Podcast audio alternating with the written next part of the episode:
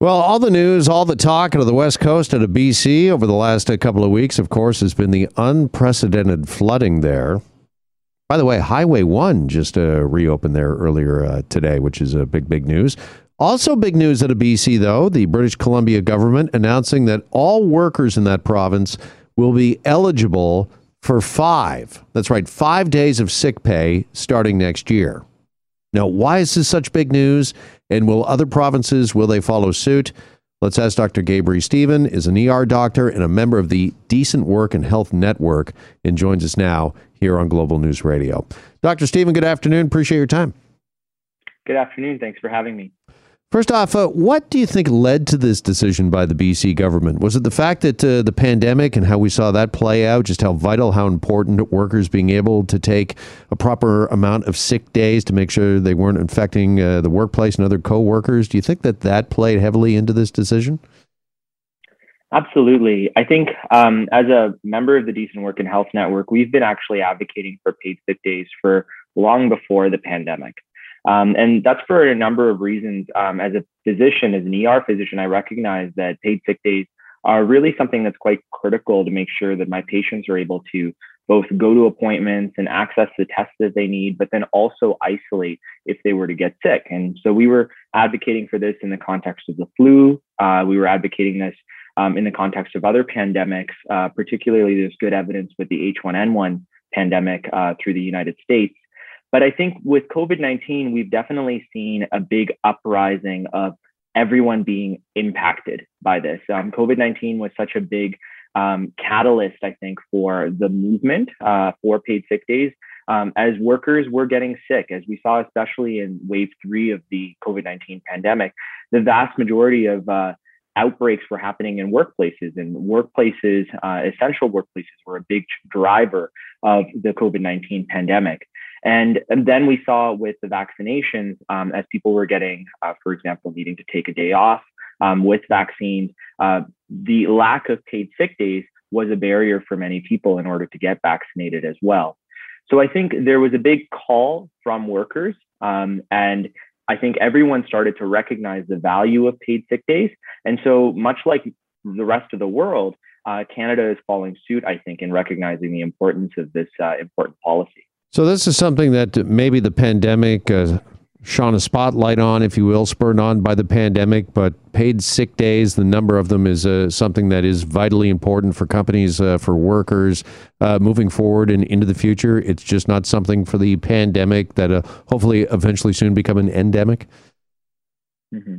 Yeah, I, I, think I think it's definitely going to be vital as we move forward, and I think there are a lot of businesses and small businesses that also recognize the value of paid sick days. Um, as we all know, a lot of small businesses um, have really suffered in the context of the COVID 19 pandemic with the frequent shutdowns. And there are many business owners um, here in Ontario. Uh, there's a group called the Better Way Alliance, which is a group of small businesses um, that came out in support of paid sick days because they recognize that being able to make sure that workers have the means to stay home when they're sick means that there is not going to be outbreaks in the workplace in the same way, meaning less likelihood of decreased productivity as well as less, an, less of an economic impact as well. And absolutely, from a health standpoint, we know that people not being sick, being able to take time off when they're sick, means that we're going to have a more healthy community um, and less spread of disease moving forward. Yeah, and is that the argument? What would you say to businesses, both large and small, who might be resistant to this, to increasing the number of paid uh, sick days, that they're worried that employees might take advantage or see five days of sick pay as an extra week's vacation? Yeah, so I would I would say it's a great idea to look at other jurisdictions that have implemented paid sick days.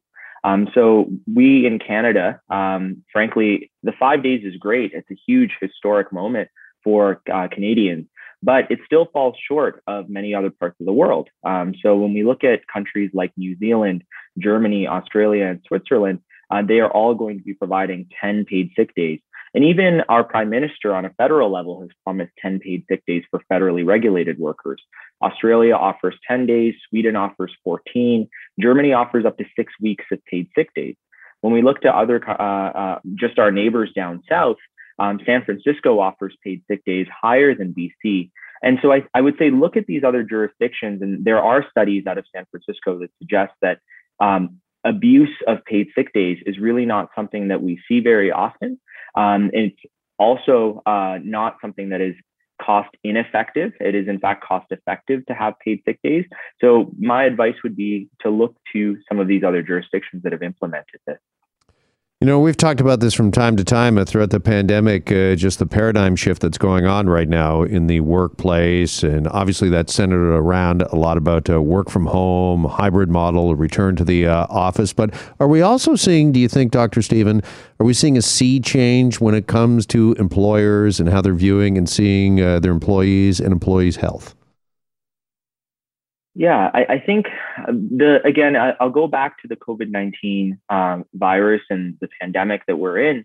Um, I think we recognize that uh, healthy healthy workers and healthy employees means productive work, and also um, workers that are happy to come to work.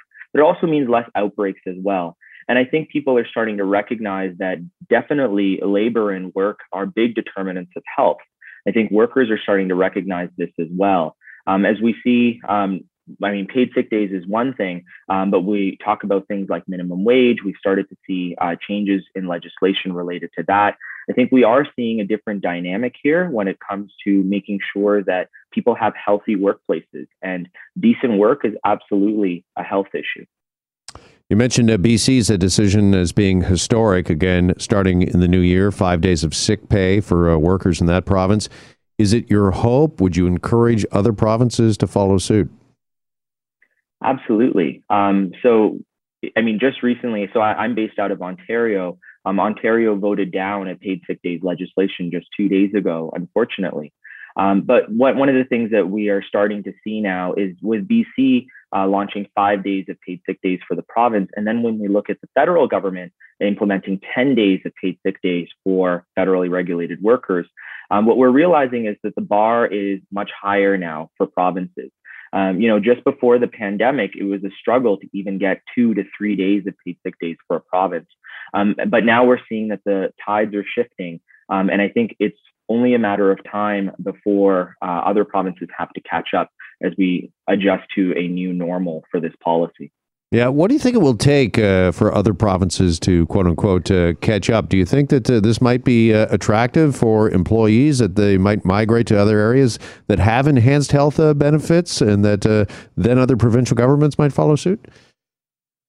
I, am not too sure how, how it'll actually play out. I, I, definitely know that there are a lot of people on the ground that are organizing and working, um, and there are a lot of workers that are speaking up. Um, and I think with the COVID 19 pandemic, we've seen as more and more precarious workers were put into precarious work environments where their safety has been at risk, where they've had to make decisions um, that quite literally can mean uh, um, being well or unwell. Um, uh, or being potentially uh, in financial ruin, like going into work when you're sick. Um, I think there is less of a um, uh, tolerance, I think, for some of these injustices in the workplace now. Um, and so I think if we are going to see change, it's going to come from uh, workers uh, like you or I uh, that come forward and, and speak up about this in their respective provinces. All right, Dr. Stephen, really appreciate the perspective and the time with us this afternoon. Thanks so much. Thank you so much for having me. Dr. Gabriel Stephen is an ER doctor and a member of the Decent Work and Health Network. And that does it for my time. Thanks as always for yours. I'm Jeff MacArthur. Have a great rest of the day and keep it right here on Global News Radio. Hi, it's Shauna, and I might be a bad parent because my kids think french fries are vegetables. Hey, it's Ryan, and I might be a bad parent because I went out for wings when my wife was in the hospital after giving birth. Johnny here. I might be a bad parent because in my house, the tooth fairy gives pocket change. But we're not alone. Len emailed us and said his six year old daughter's Tarzan moment going from love seat to lazy boy by curtains made him more proud than any dance recital. and Andy left his two year old at the rink. All right, guys, I'm sure we're not alone. Like Andy's kid. For stories and confessions like this, make sure you check out our podcast. It's called Bad Parents, and it's available wherever you get your podcasts. I left a glove at the rink.